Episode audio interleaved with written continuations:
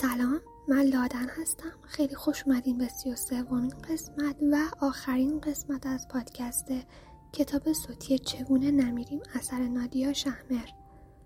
قبل از شروع خواستم از همگیتون به خاطر این مدت که همراه من بودین و برای کامنت های گرم و پر از مهرتون خیلی خیلی تشکر کنم و خواستم بگم که من به احتمال زیاد پادکست های دیگه ای از کتاب های مختلف تهیه بکنم. حتما اگر پیشنهاد کتاب و انتقادی داشتین به من اطلاع بدین.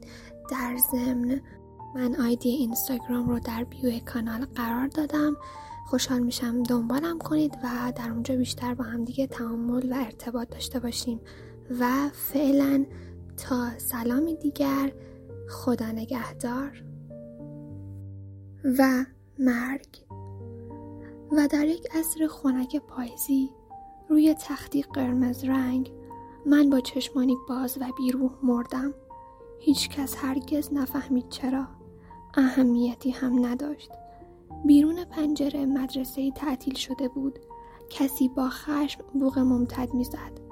مسجدی دور دست از آن می‌گفت دورگردی خورده جنسهایش را فریاد می‌زد. سگی بیدلیل پارس می‌کرد. آن سوی پنجره نه تخت قرمزی وجود داشت و نه ای که بیدلیل مرده بود.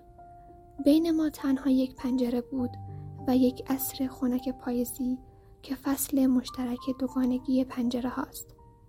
فکر می کردم لحظه مردنم مخلوطی از خواب و خنده کلافم کند. یک جور خیال راحت از اینکه دیگر هیچ طرف پنجره نیستم.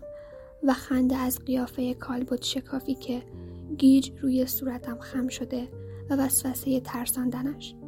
اینکه دیگر فردا وجود ندارد و من می‌توانم تا ابد به صداهای جهان که همیشه دیوانهشان بودم گوش کنم و نگران دیر رسیدن سر قرار و ناخونهای نامرتبم و پوتینهای بدقوارم نباشم. اما هیچ چیز کامل نیست.